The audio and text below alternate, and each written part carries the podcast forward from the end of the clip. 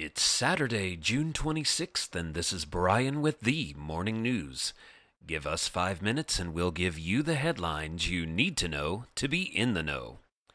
Former Minneapolis police officer Derek Chauvin was sentenced Friday to 22.5 years in prison for the murder of George Floyd, whose dying gasps under Chauvin's knee led to the biggest outcry against racial injustice in the U.S. in generations. The punishment is one of the longest prison terms ever imposed on a U.S. police officer in the killing of a black person. Still, Floyd family members and others were disappointed. The sentence fell short of the 30 years prosecutors had requested.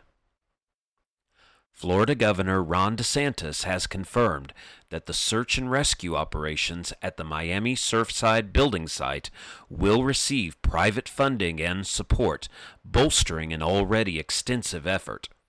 The Champlain Towers South condo complex collapsed Thursday morning, killing at least 4 people.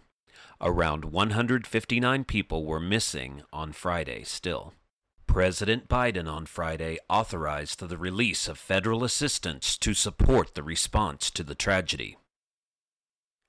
A group of GOP lawmakers, led by Senator Ted Cruz of Texas on Friday, introduced a resolution formally calling on the CDC to lift its mask mandate for fully vaccinated individuals on public transportation. Cruz, along with 6 other Republican senators, argued that the CDC's guidance that fully vaccinated individuals do not have to wear masks in most settings should also apply when traveling on commercial planes, buses, trains, and other forms of public transit.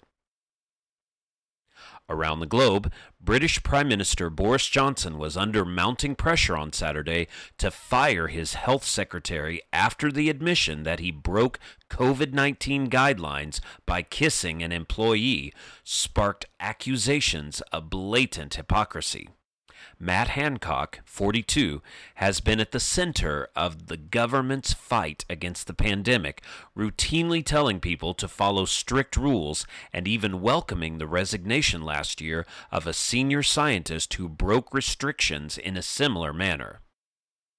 President Joe Biden on Friday promised Afghanistan's top leaders a sustained partnership even as he moves to accelerate winding down the United States' longest war amid escalating Taliban violence.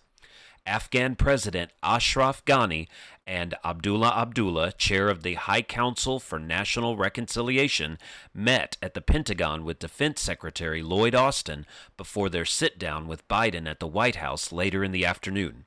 While Biden vowed that the U.S. was committed to assisting Afghanistan, he also insisted that it was time for the American military to step back.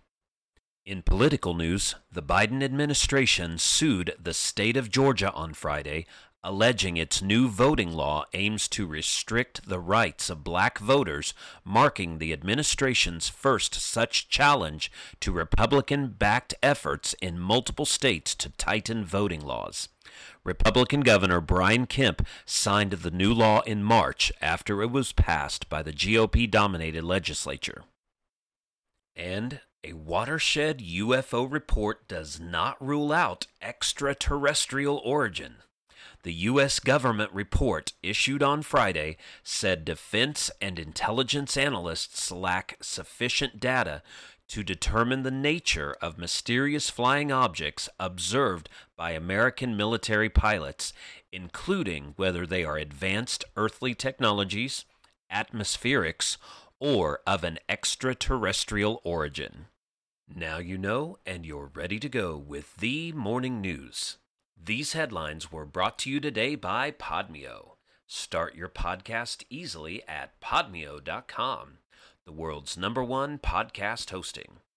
Subscribe to this daily morning brief on Spotify, Apple Podcast, and themorningnews.com.